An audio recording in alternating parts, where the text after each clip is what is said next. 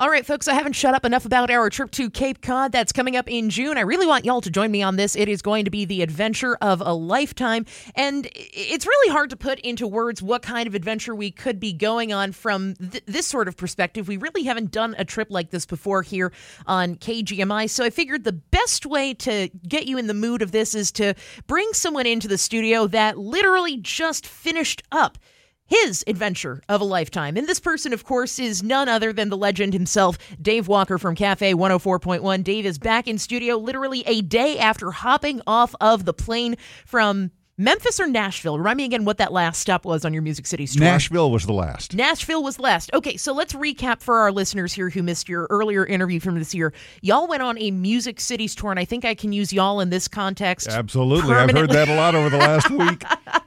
Music Cities tour, y'all hit up New Orleans, Memphis, and Nashville, correct? That's exactly right. And how, I, I mean, how was it? It was awesome. It Yeah. was so much fun. I have to say, the folks at Bellair and the folks at Premier, who they partner with, are really good at this. It was really well organized. It, this was a trip full of good people. You know, I told my wife before we went because she came with me. I said, you know, eh, you know, part of our job is going to be to kind of schmooze with people and get to know them and, and all of that. And there will be somebody that annoys us. That's just just be ready for that. that person wasn't there. Everybody was just so cool and wonderful, and we just we made new friendships, and it was just it was so much fun. It's all about making those connections too. Not only are you going on the trip of a lifetime, you're connecting not just with us or you in this instance, but with each other. That's the part of the community spirit I think that we've been uh, over the past couple of years. I think has gotten a little bit lost from us. Would you agree? Yeah, it, it it that- that was a big part of it was getting to know people and just having a great time. And these are people who go out and have adventures, so they've had a lifetime of adventures, and so everybody had great stories. And it, we had fifty two people on our trip in eight days. So I have to admit. I got to know some people really well, and some people, you know, it, did, we just it wasn't enough time to get to them. Uh, but we we tried to talk with as many people as we could, and uh, like I say, we've made new friendships. We're already talking about a reunion from this trip. Really? Uh, there, there are two couples that we're planning to get together with again because we just had so much fun with these people. And again, remind you, reminding you folks that are listening to this interview right now, Dave literally got off the plane from this trip yesterday, and these plans are already in the work. That's the power of community. Yeah, yeah. I, I, I got to say, I'm, I'm still exhausted because it, it's a whirlwind. I mean, and, and we saw all the things. They just did such a great job planning it and getting us to the places in the cities that we wanted to see. Excellent. I, I was honestly amazed that you walked through the front doors this morning at the early hour that you did. I was like, Dave's definitely going to take Friday off. I'm not going to. I'm not going to see him in the station this morning. And there you are. You popped right on in here. I'm like, oh, oh, he's alive. We need to chat about all the adventures you went on. And I'm so glad you brought up the the, the planning that went into this trip because for a lot of folks, they don't like to have control over the situations. They're more go with the flow folks. And you had mentioned to me earlier this morning that that was one of the hardest things Yes. for you to get used to when it came to this trip, especially with the later It, it was because we've always vacationed on our own, planned everything out ourselves, and it was hard to just let go and go with the flow. But once we did, I mean, everything's really taken care of for you. Now we had some freedom; we could go do our own thing, so we could choose our own restaurants and and our own activities at times. But they got us in. You know, you don't have to worry about buying tickets or uh, uh, scheduling things or making reservations or anything like that. All of it is taken care of for you. It, we went to uh, just some of the coolest places in those cities. It- and I know you're doing a different trip. And by the way, I'm a little jealous of yours. but uh, like Sun Studio in Memphis, that's where Elvis got his start, right? That's where he showed up at the front door and said, I want to make a record for my mama. And uh, and you go in and you get the, the full tour and you, you just don't have to worry about any of it. They, they're expecting you. You go in, you go through, and, uh, and it's just, it's a fabulous experience. Right on. It's like, hey, welcome to our neck of the woods. You are our guest. Come right in. It almost felt like a VIP experience in a way. Wouldn't you? Wouldn't you agree? Yeah, well, sure. Because in some ways I was the host, but I wasn't really because they have a tour guide that they hire, and you may get the same guy. His name is Clinton. He's wonderful. He knows everything. I, I don't know who they're going to have for you, but he's the guy who's just sort of in charge of all of it, and he knows everything. So he's put together. He's the guy who puts together the whole trip based on his knowledge of these cities. And and like I say, we saw all the highlights. We saw all the cool stuff, and Clinton knew all about it. So as as we were like on the bus going to a place, uh, he would give us all the background before we got there. So we went in knowing what to expect, and it was it was great. That's wonderful. I love having a walking encyclopedia yes. on me at all times, coming with me wherever it is I'm going. They're they're like my favorite kind of people, if you will. Now you went to now remind me again. You have never been to any of these three cities that you went to, or you stopped by them for a short period of time. Uh, jog my memory here, real quick. I, had been to New Orleans a couple of times. Okay. I'd been to Memphis once. I'd never been to Nashville. Okay. So Nashville was kind of what I was looking forward to the most. I knew I liked those other cities, but I'd already experienced them. Nashville, I had no background on really, other than knowing it's the country capital of the world. And the last thing we did the last night was we went to see the Grand Ole Opry, and not just tour it. We went and saw a show there, oh. and it's basically a two-hour radio show because they broadcast the whole thing. So it was fascinating for me in that sense. But it was it was so much fun, and I, I looked at the at the roster of who's there, and there were a couple names I knew, but a lot of names I didn't. And then I found out why these people were not the performers, they were the songwriters. And for oh. the first time in the history of the Grand Ole Opry, they had a songwriters roundtable. So they all talked about these songs that they wrote, and these are some of the biggest songs in country, right? These these are the players, and they sang their own songs and told the stories behind them. At one point, the the uh, two guys who are songwriters together, uh, they introduced their song by saying, "We wrote." The dumbest song of the decade. Yes. And it was a huge hit. And I apologize for anybody who has college students because I know you've heard this way too much. But here it is, and they started playing Red Solo Cup. Are you familiar with that song? I sure am. Yeah, yeah, and the whole place sang along, and it was just fun and and really cool and, and hearing the background and the, and the stories was, was wonderful. That's awesome. So I take it Nashville not only met your expectations, they exceeded it. What did you think Nashville was going to be like before you even stepped foot in the city? What I'd heard about a lot was Music Row, the, the street called Broadway.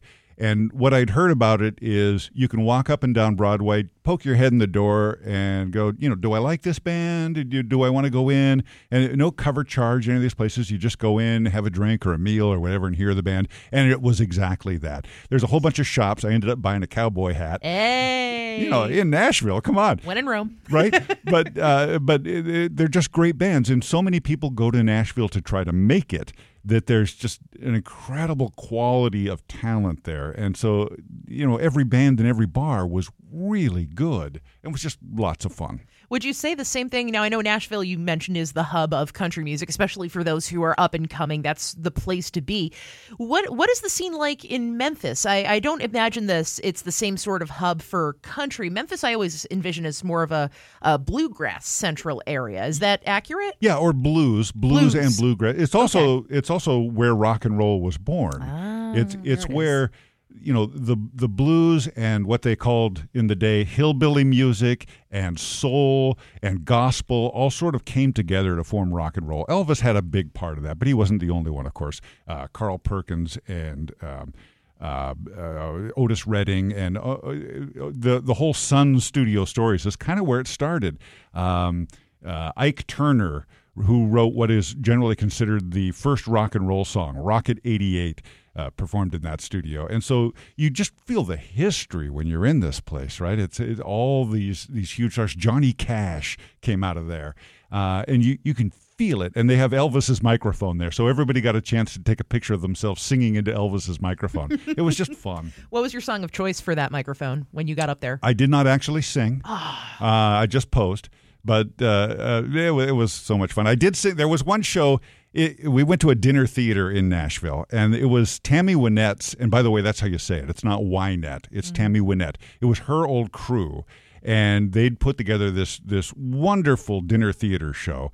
And at one point, they were singing "Stand by Your Man," and they said, "But we need a man." And instantly, everybody pointed at me because I'm the radio course, guy. so I, I got hauled up on stage, and she made me sing "You Are My Sunshine" uh, in front of everybody, and it was uh, it, it, was a, a horrible experience for everyone. but but we had fun. You're but you're used to getting in front of a microphone in some capacity, so yeah. you at the very least you probably tried to ham it up, and people bought into the okay, all right, he's up there, he's doing his best. We, we had a good time. All right, yeah. awesome. And uh, last but not least, of course, we've got to talk about New Orleans. We've been in sort of a Cajun mood all week long with the folks from the bistro at the newly renovated Shuksan Golf Club coming in and feeding us Cajun food earlier today. My gosh. Now, I, I have to ask about the food. I feel like that's the most central thing to New Orleans And for you, you have a you you and I are similar in the in the sense that we both have some dietary restrictions that we have to deal with, not just when we're traveling, but in our day to day, everyday lives. How did you manage to get through New Orleans with the restrictions that you deal with on a daily basis? Well, I broke the rules in some cases. we went to Cafe Du Monde. Of course, you did. And I, I shouldn't eat sugary things, uh, but they they have uh, uh, the most wonderful sugary things you can ever imagine. They uh, Absolutely. and uh, so uh, I I. I indulged a little bit, but there was there was plenty to choose from there. We went to some very nice restaurants there. There's barbecue all through the South, so uh, there was there was plenty to choose from. Uh, on your trip, I think you're probably gonna it's gonna be more seafood and chowder and that kind of stuff, right? Full New England lobster dinner promised come at on. the very end of Oh. the trip. People, come on, you can't miss out on that one, folks. That sounds so good. But that's but that's my trip. That will more we'll details that a little bit more later. But uh, th- we were talking one of our tri- we actually had trivia questions earlier this morning about southern vegetables, fried green tomatoes, okra among them. Did you get a chance to try either of those foods while you were down there? You know, I lived in Dallas for a few years, so Oh, I've I okay. have tried those foods. I will say that there were some places where the, the foods were weird, but you you go along and, and you say, I'm in a new place, when in Rome, and so uh, we experienced not just the the food, but the culture and the people, and uh, I I don't know, I I recommend it. I I think travel is so good for the soul hundred percent. and you know we we have traveled a bit out of the country. We haven't seen as much of our own country as we'd like to and i, I think that's important and it's cool and it's amazing how different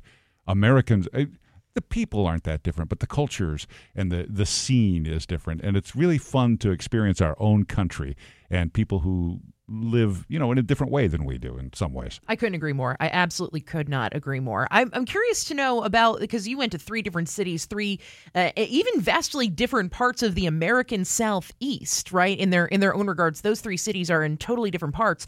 What about the Music Cities trip would you say surprised you the most? You know, it's that uh, when you think of jazz in New Orleans, Mm-hmm. you think of the the horns and the clarinet and the Dixieland Like style jazz. band. Yeah, that is kind of out of style Mm-hmm. now. It's it's out of favor, even in New Orleans. And I was looking for it because I think that music is fun. Yeah. And, and and we found it, but mostly street troubadours and things. But when you go to like Frenchmen Street, which is where all that jazz happens, it's definitely modernized. It's different from what I expected.